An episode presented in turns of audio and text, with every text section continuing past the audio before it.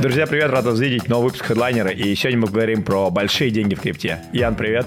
Привет. И у меня к тебе главный вопрос. Где самые основные бабки в крипте? Я считаю, то, что самые большие деньги в крипте – это у фондов, это венчурные фонды, потому что есть, скажем так, э, пирамида того, где в итоге первый источник денег. И так. первый источник денег в крипте – это, конечно же, фонды, потому что фонды в итоге раздают, и фонды снимают самые большие сливки. Если у нас есть хомяки или планктон, потом у нас есть юзеры уже… Жестко просто опустил все, говорит, планктон. Это, так Да я понимаю. Потом у нас есть уже, скажем так, более опытные юзеры, которые, допустим, часто делают, особенно в СНГ или в Азии, какие-то дропы. После этого есть э, мелкая инфраструктура, но во главе, то есть первый источник – это фонды, которые в итоге распределяют деньги на инфраструктуру. И чем больше, чем ближе ты к первоисточнику денег, тем больше у тебя как бы вероятности того, что ты в итоге будешь зарабатывать большие деньги. Я тебя сегодня помучаю на эту тему, потому что мне очень интересно. У меня очень много вопросов относительно фондов, особенно криптофондов, потому что там не все так сладко. Я сразу закину удочку, что, на мой взгляд, фонды на самом деле все богатые только на бумаге. А в Ламборгини никто условно не уезжает, потому что мы видим, что деньги вкладываются. Mm-hmm. А, дальше проект что-то растет, что-то развивается, mm-hmm. что-то происходит, а фонды сидят в клифах, фонды сидят в локах, сидят в своих маленьких этих аллокациях, которые хрен пойми как разлачиваются. Да. И возьмем тоже там Солану и прочее. Вроде все говорят, там, знаешь, вот это теория заговора, mm-hmm. фонды сделали 40 иксов, фонды mm-hmm. сделали 4000 иксов. Но я так понимаю, что это только на бумаге, потому что все, короче, где-то в локах сидит. Очень по-разному. То, что здесь, опять-таки, у меня достаточно большой опыт и с точки зрения классического, скажем так, инвестмент бизнеса, да, потому что там много где я был в, внутри компаний, которые торгуются на биржах. И то же самое я сейчас вижу фактически в крипте, да, и то, что люди видят снаружи, и то, что реально происходит внутри бизнесов, очень часто имеет большую разницу. А вот давай вот это разберем вот в сравнении с венчуром. Поймался на мысли. Смотри, да. вот это просто только из долины приехал. Давай. Классический венчур как? Почему фонды зарабатывают, на мой взгляд?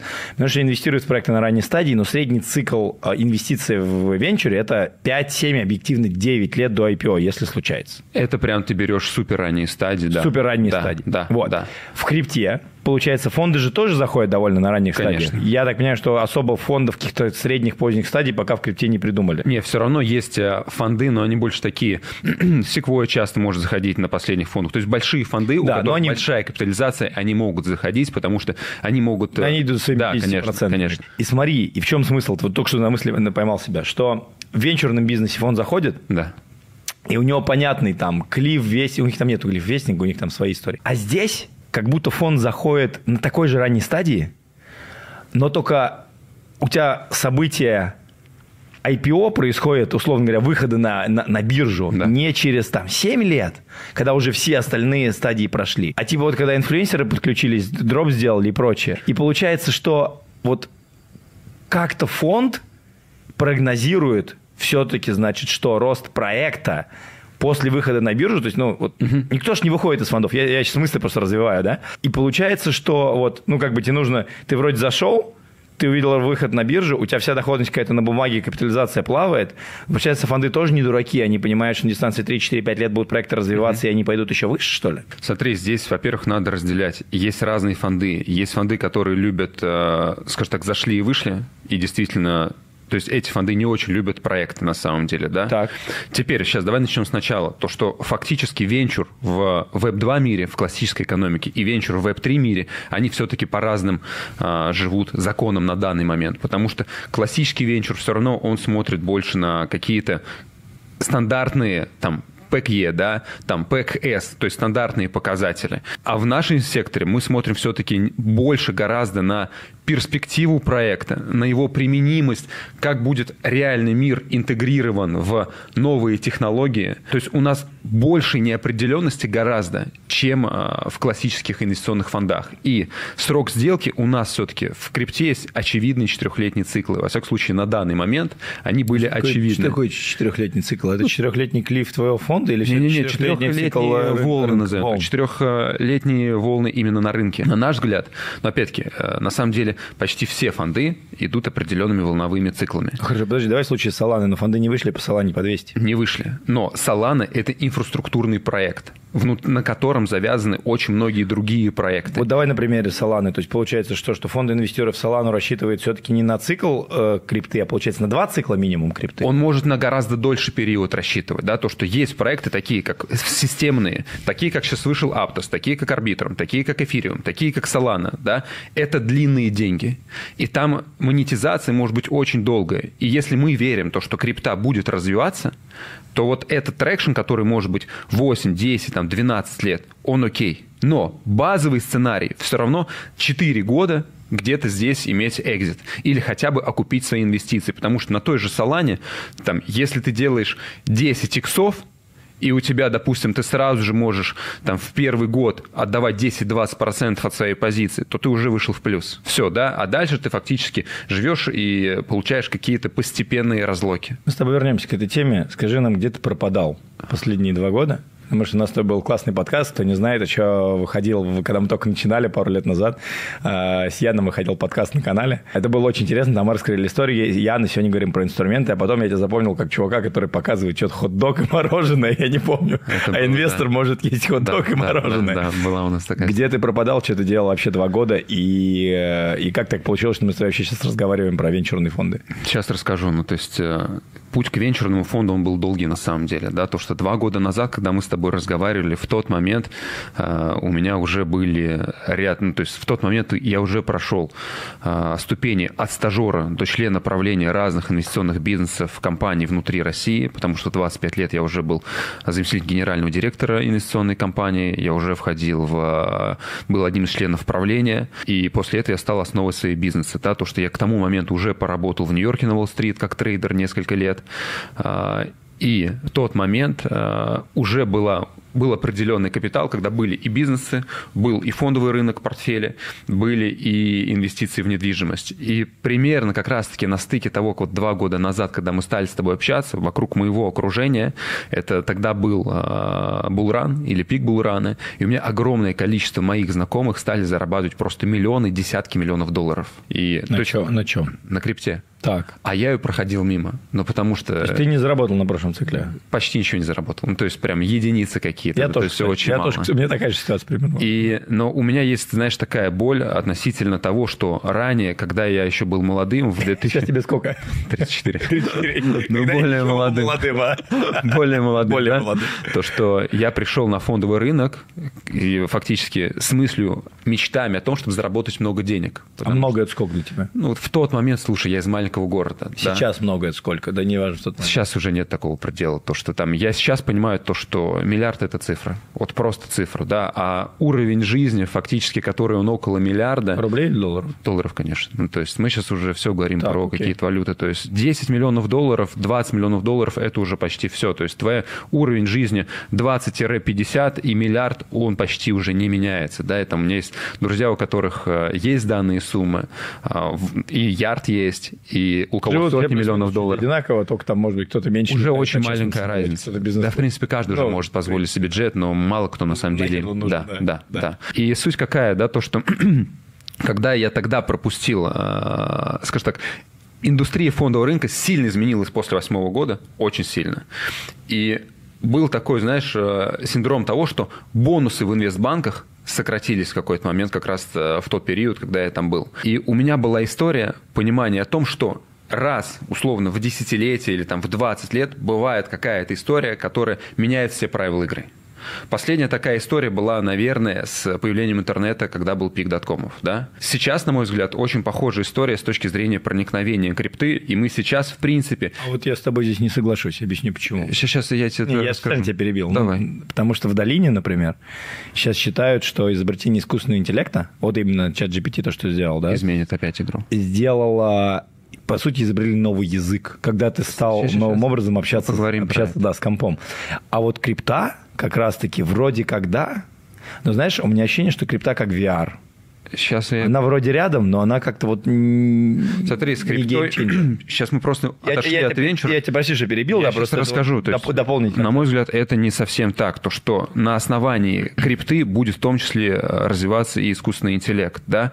А, ну, давай вернемся к крипте. Да, да, да. Добавил, Сейчас вернемся что... к крипте, да, то, что история в том, что все-таки крипта сильно меняет э, даже денежные потоки. А вот конкретный пример давай. Вот хочу конкретный, конкретный пример. Потому что пример. все Сейчас восторженным идиотизмом рассказывают, что новое будущее, финтех и так не, далее. Не, не, я сейчас не буду с восторженным будущим говорить, потому что банально, если э, сравнивать банковскую систему, которая там сотни лет, и э, криптосистему, да, то фактически у нас-то есть поинт о том, что деньги в крипте бесплатно переводятся, за мгновение переводятся на разные континенты, ну почти бесплатно, да, то есть очень Ты дешево. с ними ни хрена не можешь, кроме Дубая. Ты, ты черный человек. Ну а что, ну, ты ну, получил там, кэш в любой В каких-то азиатских юрисдикциях ты можешь ну, сделать ты и так далее. Сейчас там. погрустнел Сам... сказал, в каких-то. Я согласен, то, что в белых... Я сейчас не про это говорю, Никит, я говорю про то, что вот мы хаем условно банковскую систему, но банковская система, если она не была так же зарегулирована, э, и, как криптосистема, не да, стала бы такой мощной. Если убрать регулирование в банках, платежи условно проходили бы бесплатно почти и также быстро даже, возможно, быстрее. Понимаешь? Согла- согласен. То есть здесь point, вся point разница снимается. только в регуляторике. Поэтому вот эта история с точки зрения крипты, она снимается. То, что это дешевле и это быстрее. Потому что мы даже условно там в России Сбербанк на Сбербанк моментально переходят деньги. И бесплатно. Да? Ну, то есть есть разные тому подтверждения.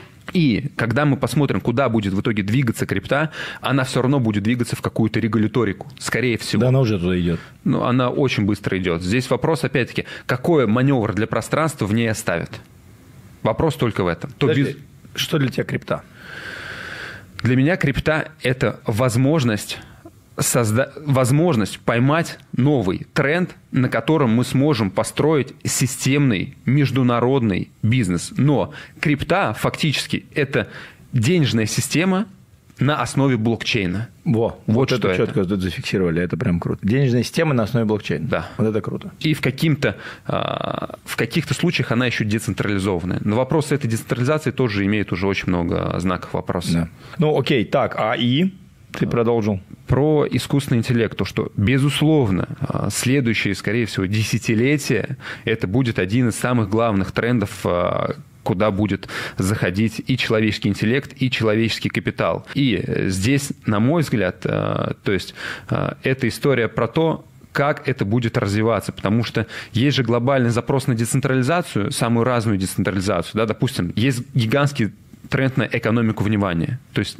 да, да, то, да. чем занимаешься ты фактически. ТикТок, Инстаграм, все на этом сидят. И средний юзер тратит то есть каждый год идет, по-моему, плюс 15, плюс 30 процентов наращивания аудитории и каждый пользователь наращивает аудиторию, да, время тратит все больше и больше в социальных сетях. И на вот этом пласте а, будут следующие триллионные компании, на мой взгляд. И искусственный интеллект будет прямым образом э, собирать вот новые такие около, как сказать, самые большие деньги будут на стыке разных э, историй. И вот здесь искусственный интеллект, он будет как раз стыковаться, в принципе, со всеми отраслями экономики. Согласен. Что сделал ты конкретно в этом поле? Вот вы собрали фонд, я так косвенно слышал, мы с тобой общались, вы сделали фонд, собрали внешние деньги, свои деньги положили. Вот что вы делаете вот в этом всем венчурном криптомире? Наша позиция очень простая. То, что наш базовый поинт, то, что мы будем смотреть и смотрим в долгую. Да, то, что у нас нет задачи а, сделать быстрые, легкие... Долго сколько? Цикл. То есть минимум 4 года мы смотрим, но по факту мы пришли на десятилетие. То есть если ты на меня спросишь, цикла, сколько да. я готов, э, не на 2, то есть на 3, 4 на, и так далее, то есть сколько мы готовы этим бизнесом заниматься, десятилетие. Да, это важный такой тезис. Мы готовы к марафону. Мы готовы к тому, что у нас будут длинные локи, да. Мы выстраиваем, скажем так, системные какие-то инфраструктурные связи, да, почти со всеми экосистемными э, фаундерами у нас есть контакты. С ZK Sync, Марка, э, C-Level, у нас прямой контакт. С Chainlink, Оливер, прямой. С Matter Labs, Филь, прямой. Ну, то есть почти любую инфраструктуру, которую ты скажешь, мы выстраиваем какие-то дружеские отношения. Теперь вопрос, как вы это делаете? А... За счет того, что ты находишься в правильной точке, не знаю, там в Португалии или где-то там в Нью-Йорке, и как-то пересекаешься с ними? Здесь Это, во-первых, мы находимся в разных точках планеты, то есть мы очень, у нас нет одной штаб-квартиры.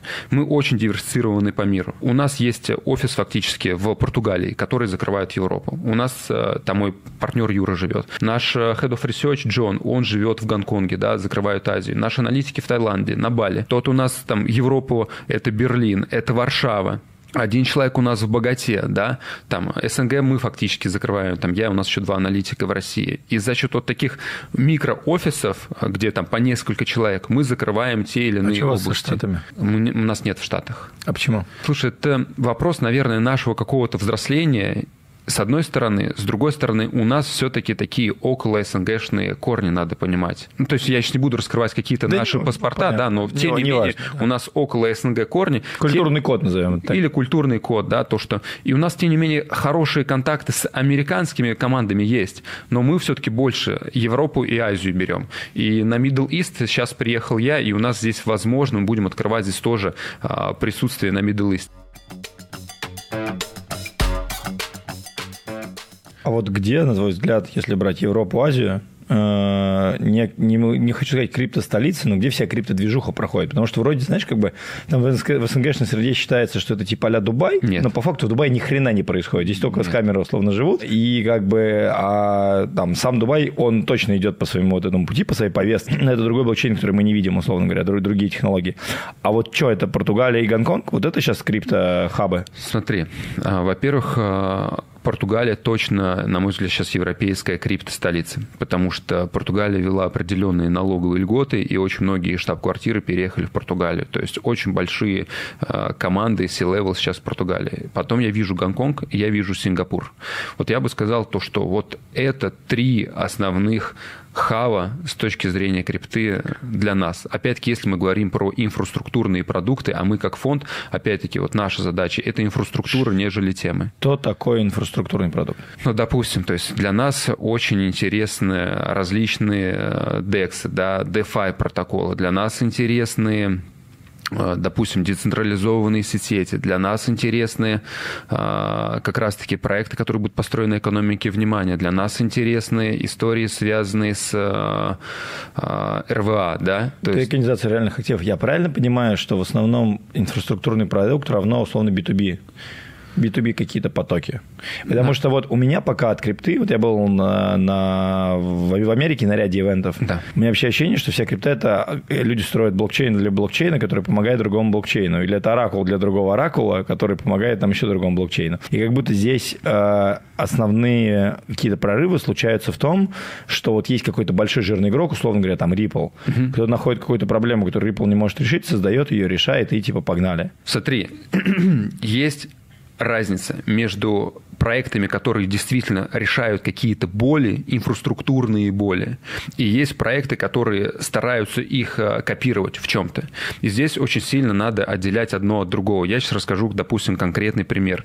Прямо сейчас у нас есть одна сделка, где мы берем африканский континент, там есть очень большие транзакционные издержки, потому что там очень большая коррупция, там а, несколько курсов валют, и там фактически, когда международный бизнес приходит в Африку, ему приходится несколько раз конвертировать деньги. В разные локальные валюты. В разные локальные. Не один раз конвертировать, а по несколько раз конвертировать с большими издержками в одну сторону, в другую сторону. И а, за счет этого эффективность бизнеса ну, очень понятно, сильно падает. Классика. И мы нашли игрока, который а, через блокчейн онлайн готов это все, скажем так, а, соединить и решить реальную проблему реального бизнеса. Да?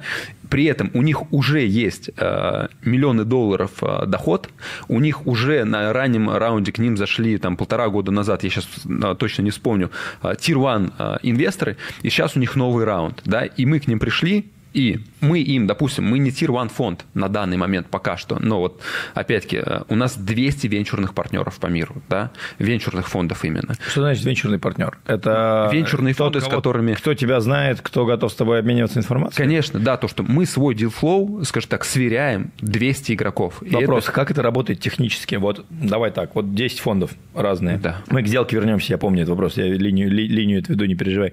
То есть, э, вот как ты обмениваешься? Как, как вы шерите? Это экселевская табличка, вы там раз в неделю делаете зумы, у вас какой-то специализированный софт. Как происходит шеринг между другими? Смотри, вот мы как раз ушли от вопроса, как мы поддерживаем информацию, да, то, что первое, мы находимся в разных локациях, второе, мы знакомимся, но в момент знакомства и следующих каких-то колов очень важно подтвердить а, какое-то обоюдное а, value, которое мы создаем от контакта, да, то, что если мы показываем то, что мы компетентны в каких-то областях внутри крипты, или внутри э, рекламы, да, маркетинговых различных историй, или э, классических финансов, то, что можем привести. Вот когда мы показываем ценность, допустим, больший игрок, ну, опять-таки, есть определенные табели ранга, да, то есть э, Tier 1, допустим, анимока, с которой мы напрямую общаемся, да, то, что почему она с нами общается, потому что мы ей показали определенную нашу экспертизу. А как вот происходит шеринг как инфы между проектами физически? Да, и теперь как мы поддерживаем контакт? Все очень просто. Это телеграм-чаты, это какие-то колы.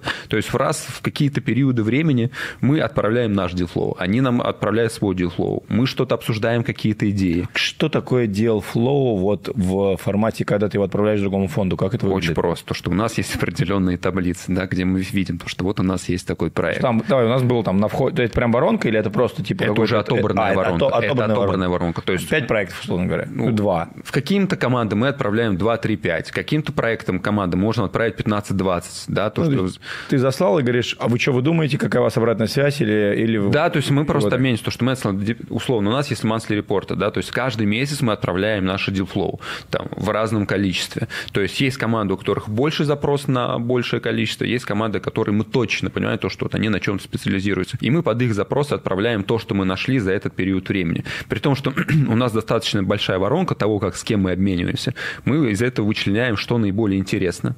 Вот и все. И как раз-таки благодаря такому deal у нас сейчас одно из самых больших, ну, если мы берем СНГшные фонды, CIS-фонды, которые, скажем так, вот, их, во-первых, не так много, сильных фондов, а, а во-вторых, а, мы со всеми имеем прямые контакты, само собой. Топ-3 самых сильных фонда СНГшных. Самые, давай, самые большие, у кого больше всего денег. Я считаю, то, что это будем а, мы, это GTS, я думаю, и, возможно, Jets, я думаю. Какой объем у вас фонда? 25. То есть сейчас это, у нас типа, 25. То есть, получается, мы говорим про СНГшные фонды, типа СНГшный фонд на 25 миллионов, это считается Смотри, типа топ. я могу сказать, это не топ считается. То, что с точки зрения АЮМа мы действительно не докапитализированы. Что АЮМа, прости? А, ну, активы под управлением, а, активы под управлением. Да, да, то, что это небольшое количество активов. Но опять-таки все в сравнении познается. Да? АЮМ у нас э, не самый большой, но с точки зрения, это же не самый главный показатель Конечно, внутри да, фонда. Самое главное, что доходность на дистанции. А, я бы сказал, самое главное даже не доходность доходность – это главное, наверное, для инвестора, и это какая-то история, которую ты меряешь в моменте. А если мы посмотрим про игру в долгую, то для нас как для фонда, очень важный показатель, какой value мы даем проекту. Ну, я сейчас э, пример тебе расскажу. Есть один эм, Tier One фонд. Э, просто э, у них есть подразделения, там, э, ветви почти в каждом, в Индии, в Гонконге, в Америке, да, и они взяли на борт один проект, мы с ними встретились в Сингапуре. У них есть полугодовая, у проекта есть полугодовая повестка с точки зрения целей. Так вот, фонд, у которого под управлением триллионы, надо понимать, у него масса этих проектов. И его заинтересованность помогать отдельно взятому проекту отсутствует. Маленькая. А когда этот фонд пришел к нам, мы не на борду этого фонда. Но из-за того, что наша повестка на то, что мы готовы давать пользу, мы закрыли за счет нашего коннекшена прямого, то есть мы потратили время, ему полугодовую повестку внутри Азии рынка. И в этом большая разница. То есть мы ему сразу дали инфраструктурных игроков, которые ему были нужны. Там в данном случае были конкретно нужны платежные системы. И мы им дали их. При этом мы даже не были на борту этого проекта. Там похожая история у нас была с проектом внутри России, когда э, проект, которого уникальная есть технология, то есть не так много в мире проектов, в которых есть карты типа Гугла, типа Яндекс карт мировых, да, была и сейчас есть, но это уже европейский проект считается, хотя там фаундеры русские. А, у них была уникальная разработка. Они пришли, поскольку я знаю обоих фаундеров с самого начала, весь их путь развития просто с нуля до листинга на биржу я прошел с ними они к нам приходили, наверное, каждый месяц на какие-то созвоны, ну, ко мне лично, да, и там несколько раз, потому что у меня личные дружеские отношения были а, с ребятами. Они зарейзили деньги от Web2 фонда, неизвестного. Но, скажем так, повестка а, правильного разворота проекта на мировую арену, она была провалена. Поскольку там был ряд, скажем так, кураторов э, не из крипторынка, а из других историй. И после того, как они выходят на биржу, примерно, к нам приходит молодой проект с фаундером, у которого в сто раз просто меньше денег, и они к нам попадают на борт, и сейчас на последней международной акселерации среди всех криптопроектов мира в сто раз меньше денег – мы занимаем второе место в мире. И обгоняем тот проект, у которого были там миллионы долларов, привлеченные с уникальными технологиями. И привлекаем там в 10 раз больше пользователей.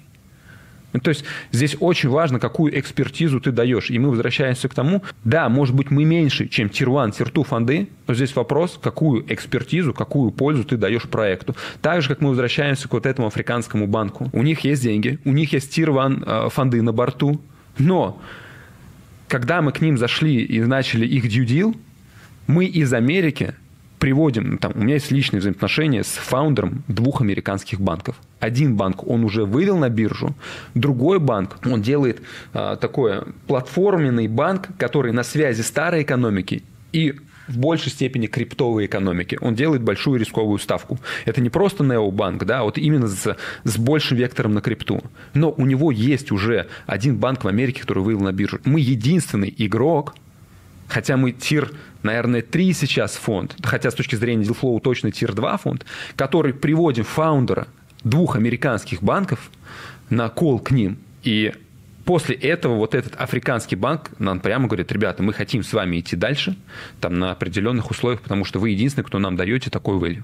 Вот что важно, когда мы говорим о том, что мы выстраиваем какие-то длительные взаимоотношения. И это, как ты, опять-таки, заметил, в Дубае сильно другая риторика, да, то, что там дропы, какие-то проекты тем, 100 тем, иксов тем. и так далее. И в этом большая разница. И как раз-таки мы отвечаем на тот вопрос, что для нас важно. Для нас важно, мы дадим хорошую доходность в итоге нашим инвесторам, если только у нас будет хорошие коннекшены, у нас будет хорошая репутация, и мы будем давать value. Когда нас будут звать в другие фонды. Например, еще один пример. Есть фонд, все знают Binance. Кого, прости? Binance. Да, Binance. конечно, да.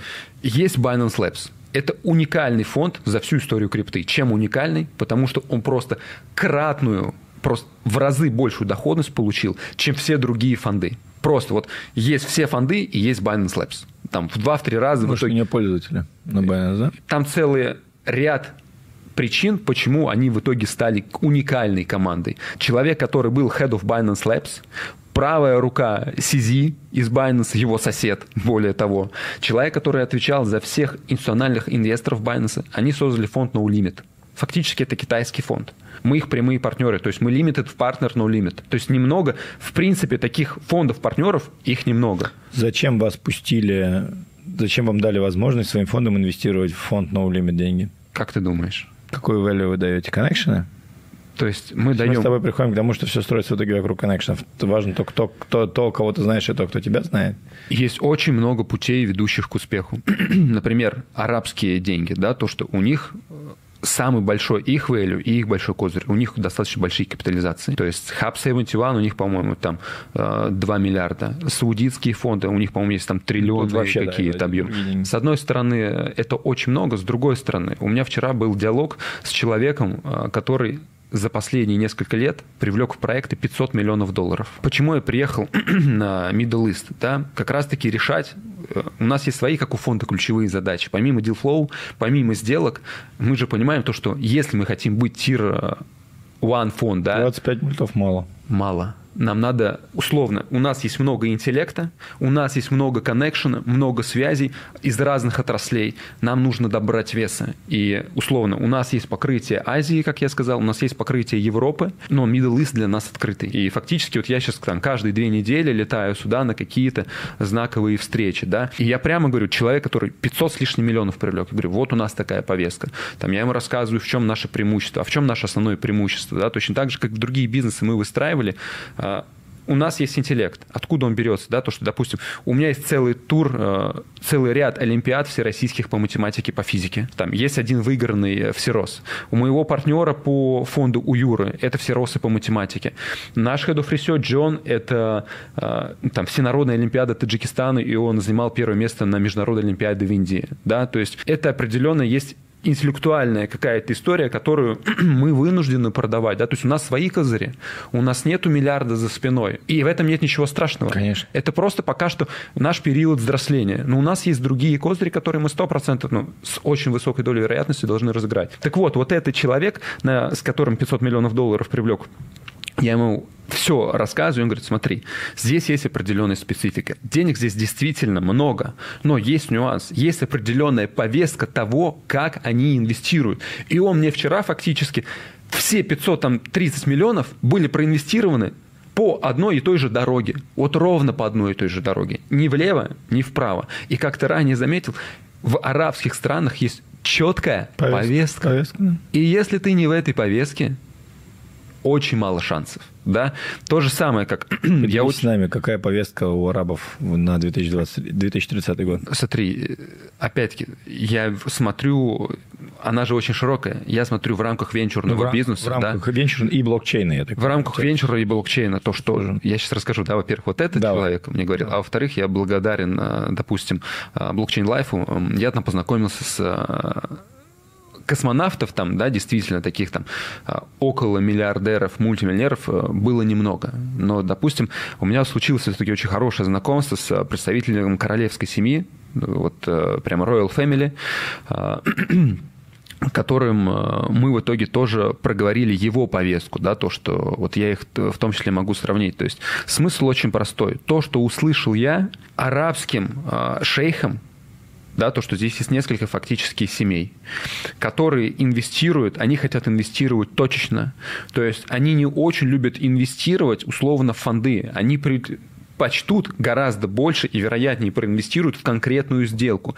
И мы можем как адвайзеры привести им сделку, но вероятность того, что они сначала проинвестируют нас, чтобы мы распределяли, она меньше, значительно меньше. Теперь, с точки зрения конкретных секторов экономики, там, им опять-таки интересна там зеленая повестка, да, электрическая повестка очень интересна, то, что мы обсуждали. Им интересны гибридные финансы все различные, да, как раз-таки мы вспоминаем тот наш африканский проект. И тот африканский, допустим, банк, про который я говорю, я его показывал фэмили офисам разным нашим олигархов, еще в России в том числе. Всем интересно. Всем интересно. Мы сделали э, интро с э, One фундамент, все готовы, все хотят у нас и просят это интро, да, в итоге. Вот человек из королевской семьи, да, у них тоже повестка.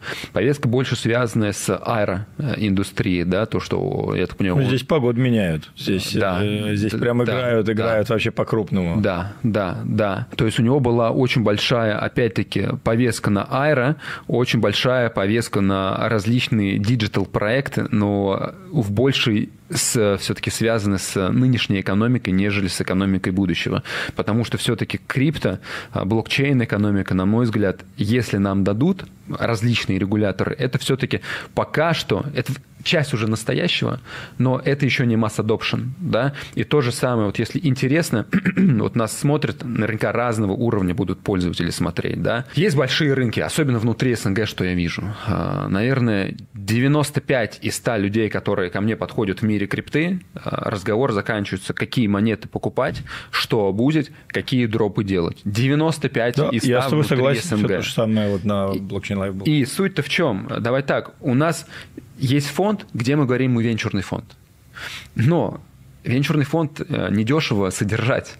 И поэтому внутри фонда у нас есть хорошая команда, которая занимается airdropами, ретродропами. Да? Хорошая, качественная команда, где мы э, напрямую общаясь с проектами, да, Никит. А наш... Ну, ладно, давай договори. Я, я просто, да, договорю то, что... Тебя просто очень... Ты очень а, круто ведешь диалог. Я... Мне очень тебя больно каждый раз останавливать, но я просто вот... Э, чтобы дальше не уехали.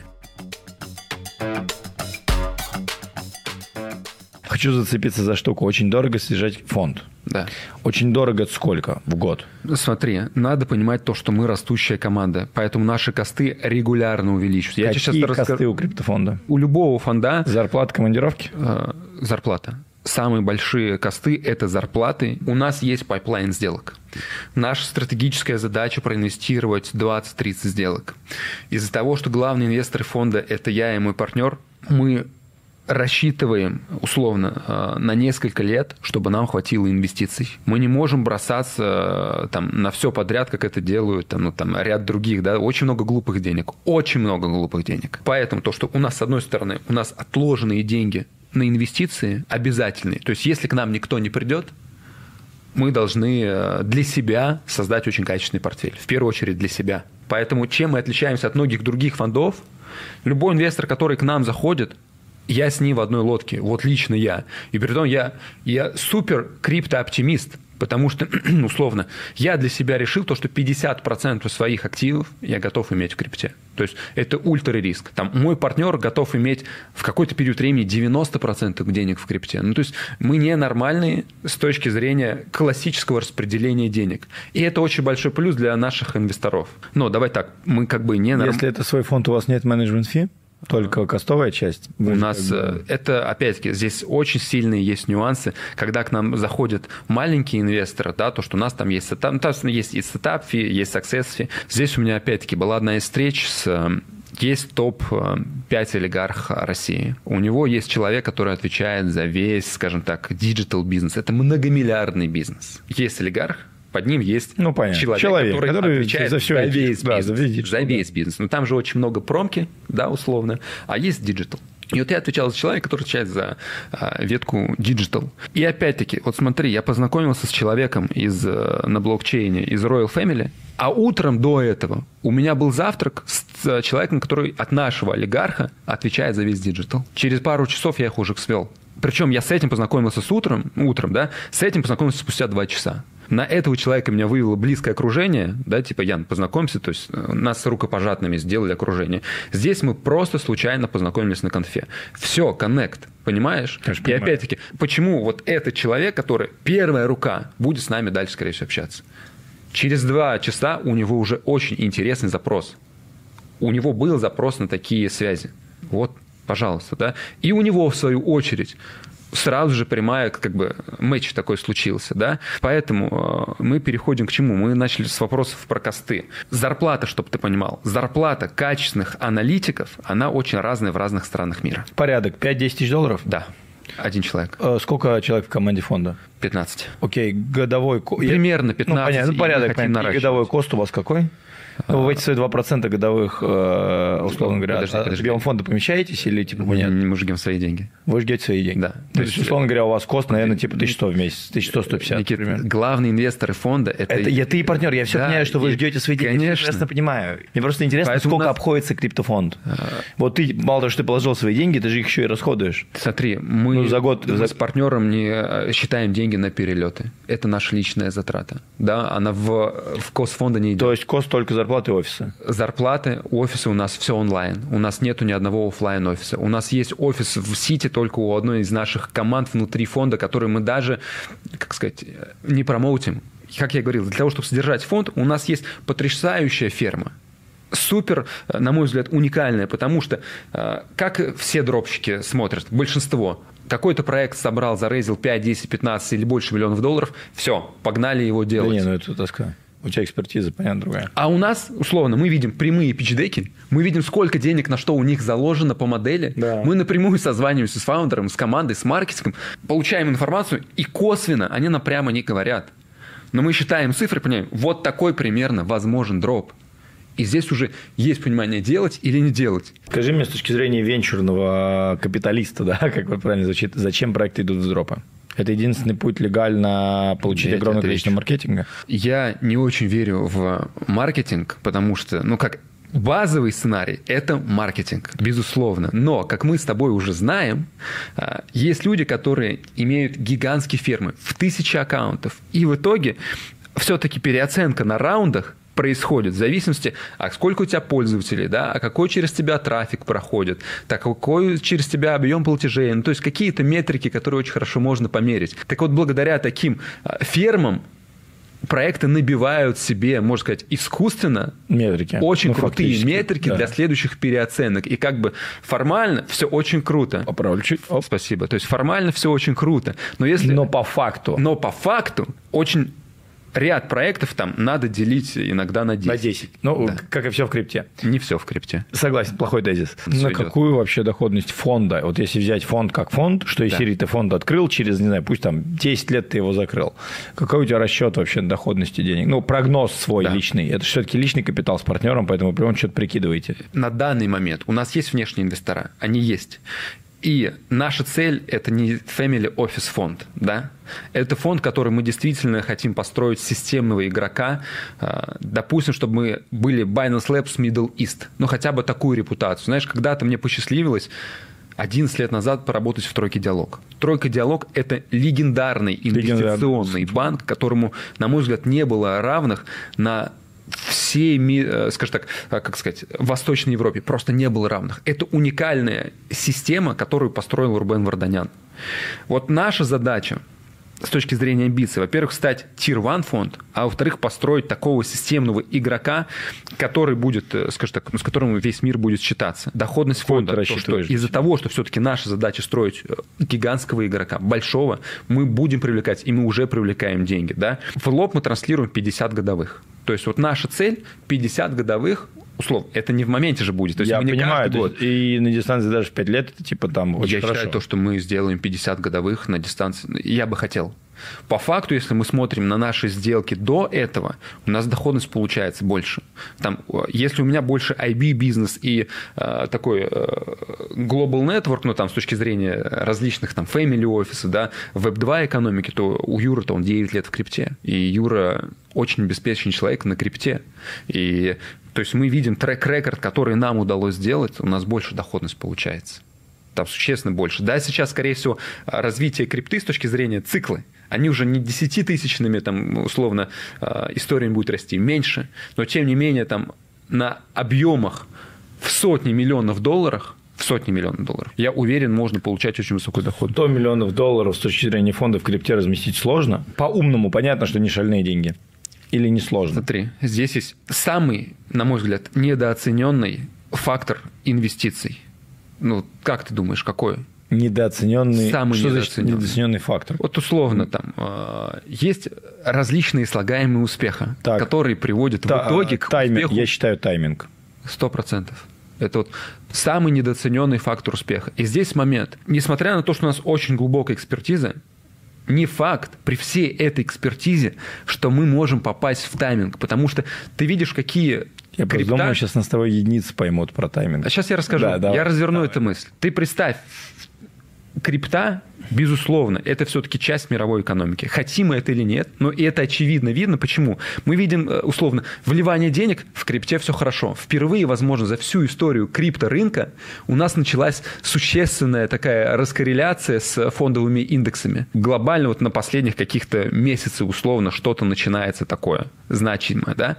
И мы видим, что происходит в мире. У нас в Европе очень масса таких международных вопросов и, ну, и прямых конфликтов. Middle East, там тоже свои Он тоже на пороховой бочке сидит в какой-то степени. гораздо больше пороховой бочки, да, то есть ситуация там Газа, Израиль, это, возможно, это будет, ну, у нее столько возможных последствий. В Азии свои нюансы, в Америке свои нюансы. И если мы посмотрим на количество рисков, которые есть в мире, их огромное количество. И если мы посмотрим факторы, которые сложили, допустим, кризис восьмого года, это просто пшик относительно того, что есть сейчас в мире. Великая депрессия была сложена из меньших факторов, чем те, что мы видим сейчас на карте мира, да, и, возможно, мы по- можем попасть в какой-то 10, ну, я сейчас, Ну, я пойму. какой-то 5-10 лет цикл, где будет очень тяжелый рынок. И вот здесь мы можем просто не попасть, и действительно там многое может, э, скажем так, не выйти, просто из-за того, что тайминг выбран неверный. Но, опять-таки, если ты попадаешь в инфраструктурные, качественные проекты, они будут жить. И то, что мы видим, да, неважно, какая зима, тяжелая, лютая, сейчас у нас самая длинная зима, как получается, за, пока за всю что историю. Инфраструктурные... Дождик пойдет. Ну да, да, да. Инфраструктурные проекты все равно живут. А расскажи мне чуть-чуть про инфраструктурные проекты. А, из каждого угла кричат Аптос, Аптос, Аптос, Аптос. А как да. два года назад кричали Солана, Солана, Солана, Солана. Даже про Солану меньше кричали. Что такое Аптос? Вот в твоем понимании как венчурного, венчурного инвестора. Смотри, с точки зрения Аптоса, я отвечу для нас, там, с точки зрения для на, вас, для вас. нашего фокуса. Во-первых, когда мы э, создавали фонд, мы не могли себе даже позволить зайти в Аптос с точки зрения инвестиций. То есть есть проекты, там Layer Zero, ZK которые даже там на самых ранних стадиях фактически они уже задрафтованы, там A16, э, там Пантерой, ну то есть супер э, большими игроками, да. И даже если, допустим, у нас есть хорошие контакты с целым рядом э, тирва фондов, мы не можем иногда... Ну, на тот момент мы не могли получить даже аллокацию на тех раундах, которые нам были интересны. Мы получили апту с точки зрения, опять-таки, там, наших каких-то активностей, да, и мы там заработали очень хорошие деньги. Но если мы... Кстати, вот сейчас еще будет один такой нюанс, да.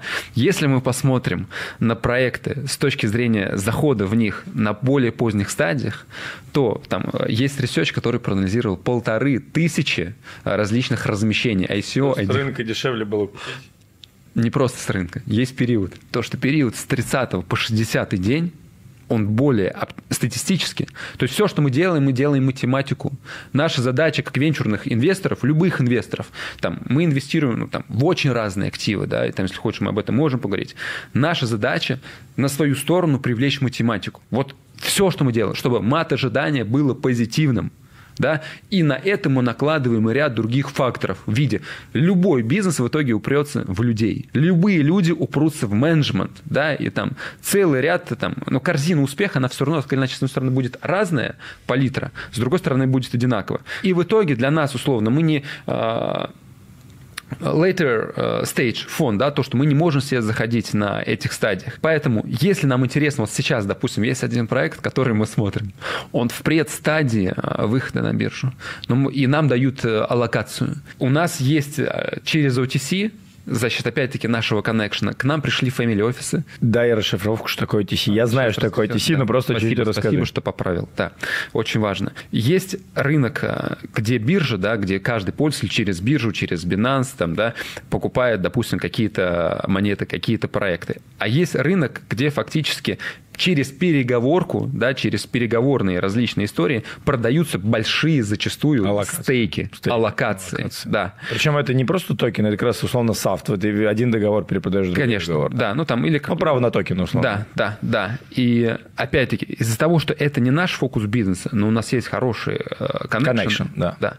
К нам пришел э, целый ряд, на самом деле, family офисов с определенными запросами. Им определен... интересны определенные проекты по определенным ценам. Я правильно понимаю, что это в том числе довольно неплохая э, cash flow история для фонда, потому Очень что хорошо. вы накладываете свою комиссию, и как бы если есть. у вас есть connection, вы соединяете и просто берете свой там небольшой fee за структурирование да, сделки. Да, да. А объем сделок там миллион долларов поэтому там неплохой fee. Да, да, да. И там в зависимости от уникальности сделки, от уникальности условий, то есть последняя сделку, которую вот мы структурируем прямо сейчас, у нас разница в цене между OTC и прямой продажей от проекта в три раза. Три примерно там в два с половиной раза. Ну, то есть уникальная разница, да. И, то есть за это действительно, если у тебя такой большой э, разрыв между ценой проекта, который тебе команда продает, и тем, что мы можем на OTC-маркете найти, да, то, что мы можем там вплоть до 10 проектов даже ставить свою комиссию, например. Да, то, что это очень много. На... Я хочу чуть углубиться. А вот кто эти фонды,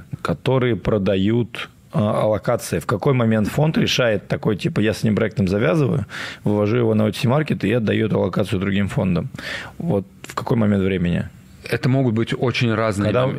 Это, это, смотри, это точно так же. Вот есть очень разные ситуации внутри разных фондов. Давай на вот примере какой-нибудь сделки. А... Просто смотри, вот, допустим, ты знаешь, как работает в венчурном бизнесе. Если у тебя фонд, который инвестирует по-умному, у него есть стратегия фоллоуапа. Он зашел, условно, на просиде, потом инвестирует на сиде, потом у него долетает как бы по правилу прората, по-моему, да, называется у тебя, ну или там, потом документ, долетает возможность инвестировать на раунд A, еще, но у тебя фонд уже закрыт, тебе новых денег привлекать неохота, ты просто его выкидываешь, соответственно, в OTC маркет, структурируешь эту сделку и как бы получаешь свою комиссию, все, окей, погнали, через тебя там заходят. А вот в крипте-то как бы, как, когда нету новых раундов, как возникает, откуда возникают вот эти вот эти сделки? Все очень просто. Допустим, у нас э, одна из э, сделок, ну, давай я расскажу э, про сделку, которая у нас не состоялась. Давай.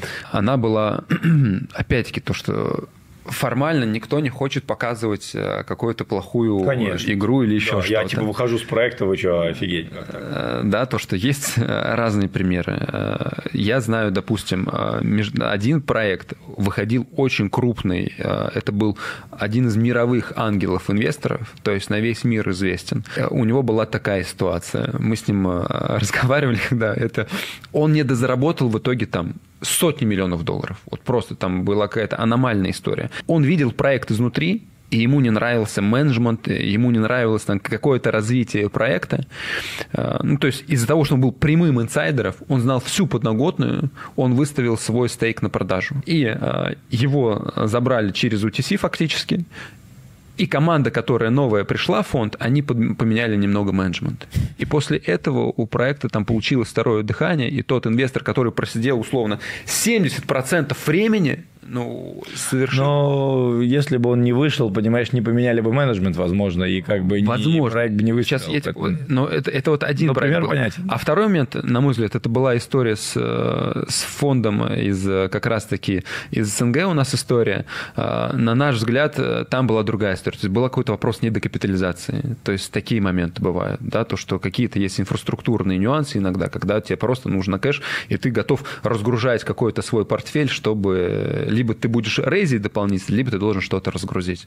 А, ты сказал интересную фразу, что вы планируете фонды войти минимум в 20-30 сделок. Почему? Потому что математическое ожидание 20-30 сделок Да, позволяет да, вывести да, фонд с да, большой вероятностью в плюс? Наша задача, опять-таки, с разных точек зрения получить э, позитивное... Мат то есть, ожидания? ну, Там, мат ожидания, да, то, что количество позитивных факторов, которые должны быть на нашей стране, должно быть очень высоким. И мы видим статистику, то, что 20-30 сделок – это такие оптимальный размер фонда.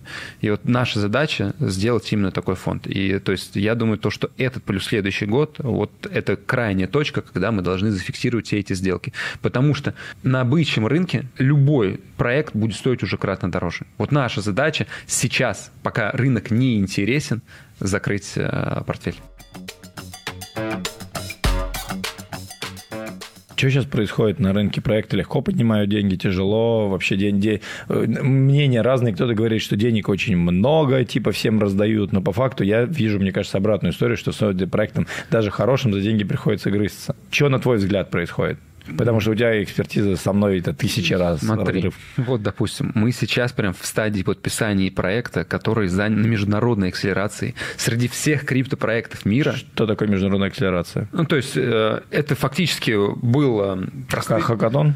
Это не хакатон, это есть условные, скажем так, э, общими словами, чтобы все поняли, есть marketplace, где выставляются разные проекты, и они между собой конкурируют за внимание пользователей. Вот этот проект занял второе место в мире среди всех криптопроектов. Он привлек десятки тысяч пользователей за месяц. То есть никто, то есть есть только один проект в мире, кто за этот период времени привлек больше юзеров, чем они. Может, они там замультячили? А, а мы знаем просто, там они не мультяки. Так, ну окей. Там, Он, в общем, значит, проект вышел. И, а можно сказать название площадки? Не могу. Marketplace, Я объясню, почему. Потому что мы в стадии подписания этого проекта. Нет, не этого А проекта, а, если я площадка, скажу, на что которой за площадка, там очевидно, что за А, проект. все, окей, принято. Так, а, значит, давай возвращаемся к истории. Вот вы в стадии подписания проекта, который занял там второе место. Да, а, второе место в мире. Они с минимально, они сделали ультра, то есть аномальный результат. Вот просто там низкий поклон э, в итоге команде, да, э, очень хорошие ребята есть, э, ну, фаундеры, да, наш Head of уже, мне кажется, на протяжении года ведет этот проект. В итоге, несмотря на то, что мы сделали ультра результат, привлечь деньги, это не то, что к нам сразу же пришли э, все международные фонды, tier-1, tier-2, да, и говорят, вот, выстроились в очередь, э, берите наши деньги. То есть сейчас, как я вижу рынок, из-за того, что у нас э, каждый день идут наверное, 5-10 call ов с проектами, примерно каждый день, по моему мнению, сейчас э, деньги привлекать сложно. То есть, может быть, есть единичные истории, когда у founder а такой классный connection, такой классный бэкграунд, что он фактически просто там 10 звонков, и у него там четыре tier-фонда уже все, забирают все аллокации. Но таких founder ов на весь мир, э, которые прямо сейчас стартуют, их единицы. Вот просто единицы. Абсолютное большинство проектов, да, это все-таки гораздо менее влиятельные люди, и к ним очередь не стоит. И yes. им деньги привлечь сложно. То есть сейчас больше от 95% пускай рынка привлечь деньги непросто. То есть если... И многие фонды, кстати, очень неактивные. Они э, на словах активные, на конференциях активные. Это я, мы все это Если смотреть дефлоу, они не очень Ноль активные. там, да, ноль там. А вот скажи мне, если вы, собес... вы проводите 5-10 звонков в день да. с проектами, у вас э, в месяц типа 20 рабочих дней, то есть условно 100-200 звонков, это сколько у вас в пайплайне в, в месяц просматриваете проектов на входной воронке? Что, по тысячу, что ли? Ну нет, смотри, то, что по факту мы просматриваем проектов 70, я думаю, 150 отсматриваний. То есть первый прям первичный скоринг. На этом большинство проектов у нас все, сразу в топку. Второй контур скоринга, на который, наверное, у нас выходит проектов, ну, я думаю, 20-30 максимум. После второго цикла скоринга у нас назначаются колы. После колов у нас уже начинаются внутрикомандные какие-то действия. И из этого у нас выходит там условно меньше 10, там, зачастую там 5, иногда единицы проектов, которые все, нас заинтересовали. После этого у нас начинается connection с другими фондами, ну, как это работает. И мы условно э, докручиваем эти сделки каким-то мнением, да, меняемся и берем дополнительные, что, допустим, прошло мимо нас, или кто-то может поменять наше видение. Потому что, например, извини, есть такая история. У нас в том месяце была сделка, очень именитый фаундер – классный проект, прошел весь наш скоринг мы готовы инвестировать. То есть мы на периоде подписания сделки, мы смотрим то, что начинаем смотреть уже фаундера, прям личность его изучать. Да? А, мы видим то, что там есть пересечение с нашей очень близкой командой. Мы звоним фаундеру а, того проекта, дай нам обратную связь на этого человека мы уже там на 97% в своей голове хотим подписать. И нам дают, скажем так, отвратительную обратную связь сделка не состоялась. А вот скажи мне, фаундеры проектов, так все-таки большой объем, блокчейн, это все-таки про технических фаундеров или про бизнес-фаундеров? Ну, знаешь, есть как бы продукт а Стив Джобс, а есть э, возник, который технологию решает. Все расскажу. Есть статистика. Опять-таки, что такое статистика? Математика. Математика. Да. Наша задача привлечь ее на свою сторону. И эта история в крипте все-таки а, маленький пока что период жизни. Если я, ну, там, у меня одно из ключевых решений итоговое да, внутри команды. Я смотрю там международный и опыт классических венчурных инвестиций. Есть определенные все-таки таблицы повышающих коэффициентов да, с точки зрения, а что же будет лучше. Так вот, проекты, где у тебя фаундер один, это очень некачественно. Ну, то есть Сейчас это, венчурного мира классика. Это, это high risk. А очень многие же э, хотят пожадничать, типа, это будет мой проект, а все остальные, допустим... Это потому что, мне кажется, вы в СНГ смотрите в основном. Мы как раз-таки СНГ не смотрим. Я тебе просто рассказываю один из примеров. Ты спросил, вот условно, какой так. фаундер лучше? Я говорю, когда фаундер один, он либо такой, либо такой. Это плохо. Знаешь, я не совсем, чтобы спросил именно, какой фаундер лучше, а вот именно те проекты, которые а. стреляют, а. вот которые вообще действительно что-то меняют, это все-таки тех гаи делают или бизнес-гаи? Это делает команда это делает изначально команда, связка. в которой связка фаундеров, связка C-левела очень сильного качества, где три четыре человека, но минимум два, желательно три-четыре, и они привозят вот а, разную конструкцию, создают, и вот эта конструкция, на мой взгляд, а если это еще команда пришла откуда-то, да, то это суперустойчивая такая структура. У них есть все. И вот, вот это такая прям очень большая а, история на успех, Слушай, но не гарантированная. А вот если взять, сравнить с классическим венчуром, в классическом венчуре, там, берем американский венчур, не российский, да. проект поднимает денег, фаундер ставит себе зарплату, и это нормально, потому что инвесторы хотят, чтобы они также. занимались только этим. То здесь, получается, с рейзинных денег поднимается зарплата, а токены фактически являются аналогом а, а, акций вестинга да. в э, венчуре. Да, да, да. То есть все то же самое. То есть у фаундеров вот э, мы ведем сейчас какие там ряд проектов. Есть зарплата, причем это зарплата, ну, не супер большого какого-то масштаба. Какой да? порядок зарплат в, в, в крипте? Надо понимать, то, что это все равно сильно будет зависеть ну, смотри, от масштаба в долине 180 тысяч долларов, например, со зарплат фаундеров средние. Я вот сейчас Ну, допустим, вот я сейчас сходу... Годовая. Да, я понимаю. То есть я сейчас сходу там вспоминаю проект. э, У одного фаундера зарплата была 90 примерно тысяч годовых, у другого 120 примерно. Ну, порядок, типа, Ну, понятно. то есть, Ну, условно, 100, до 200, 150, да, до 200, то, что до вот 200, такой 100-200, я думаю, что примерно вот этот же масштаб а, у них зарплаты. А, Но, опять-таки, это... Я не знаю, какие, допустим, проект, а, зарплаты у Зикисинка того же самого, вот, у Марка, да, я не понимаю, какая у него зарплата. Ну, и мы даже не будем Да спрашивать. зачем? да? Я просто, мне Ну, интересно, вот у- усредненный рынок. Ну, то, что вот я думаю, что там 100-200. И плюс, э, плюс, конечно же, Ну, капитализация вот, проект, да. очевидно. Да, А скажи мне, насколько вот ты видишь со своей стороны, как, а, знаешь, и ходят вот эти вот такие не теории заговора, ну, короче, то, что я увидел в Штатах, да. О, кстати. смотри, при- привлекает проект бабки, вначале эти бабки идут разработчикам, потом эти бабки идут поставщикам ликвидности и маркетмейкерам. То есть фактически фо- фонды вложили, вначале разработали, потом вот что происходит после того, как проект создан, что происходит с проектами вот на уровне, когда начинается манипуляция с ценой, когда начинается управление вот именно... В, в классическом венчуре это сложно, потому что сделал IPO, тебе банк сделал андеррайтинг, и как бы все, там погнали, там все понятно, но все равно там что-то происходит. А вот тут вот как бы что в крипте? Потому что это прям отдельный блок бизнеса. Смотри, во-первых, э, это мое личное кино. Да. Давай так скажем. Я сейчас высказываю Ну, свою личную мнение, точку да, зрения. да.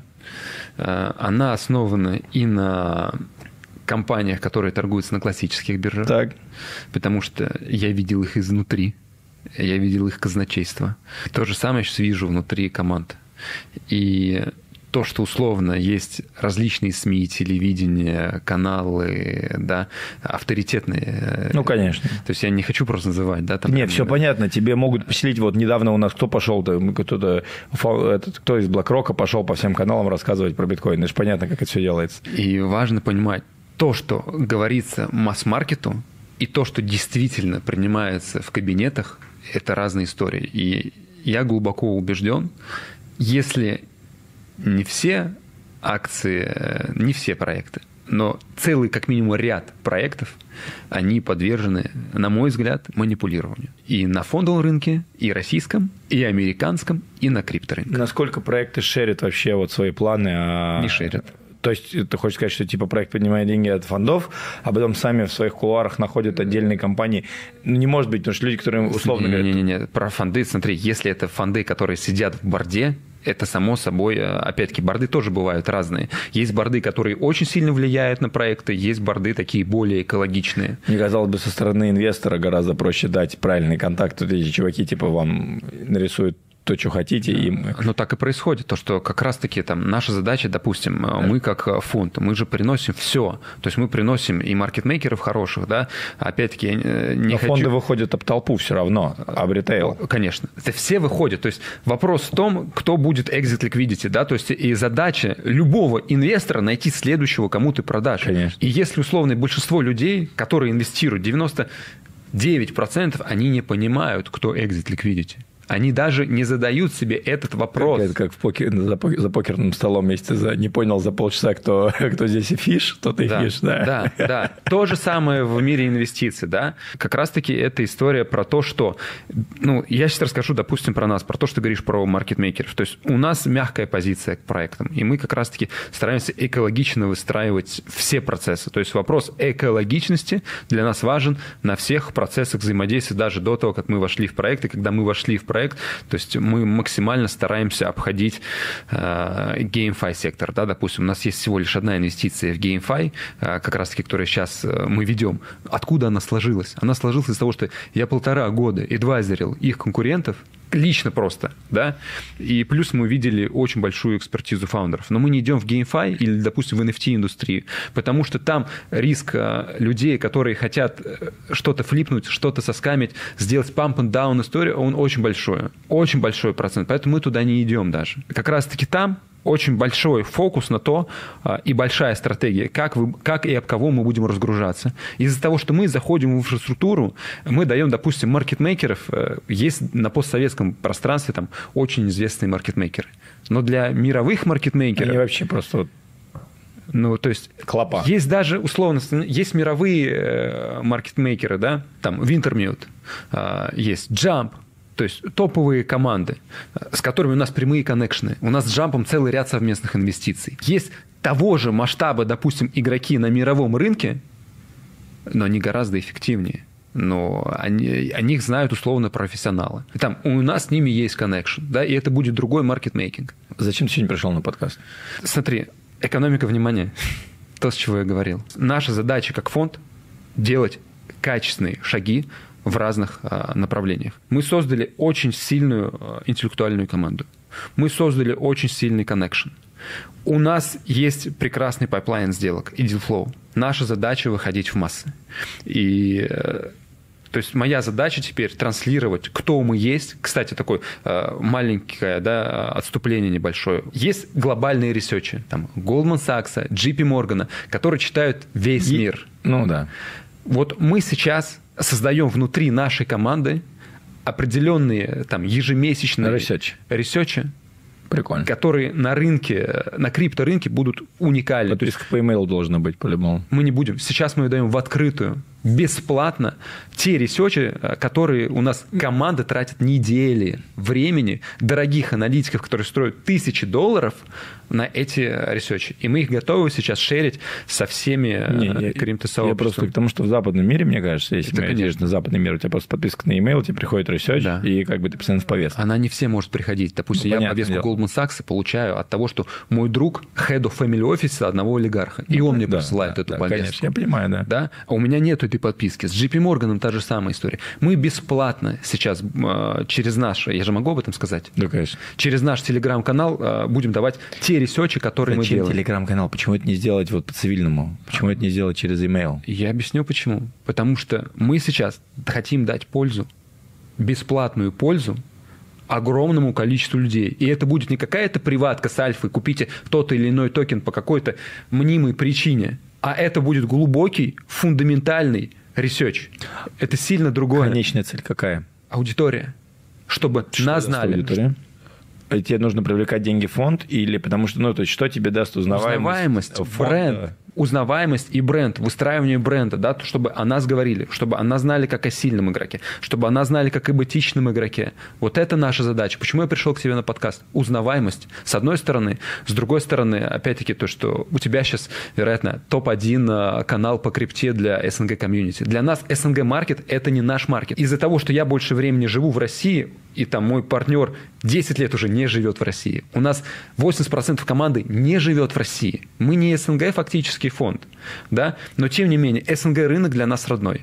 Там, я очень люблю Россию, и там мы хотим делать какое-то value там. Но value, опять-таки, какой value? Там, в том году я очень много раз ходил в, э, в наши правительственные органы, в Госдуму, на различные мероприятия, где там я давал какое-то свое видение развития, да. То есть хочется делать что-то полезное. И с точки зрения комьюнити, там мы сегодня постарались приоткрыть примерно в чем разница нашего видения и видения с точки зрения большинства инвесторов. Но чем больше они будут читать правильной, трушной информации, у которого нет, скажем так, э, желания, мы же не соберем э, денег с них, да, то, что нам их деньги-то и не нужны. Но через наши ресерчи family офисы могут их считать, а это уже наши прямые клиенты, да.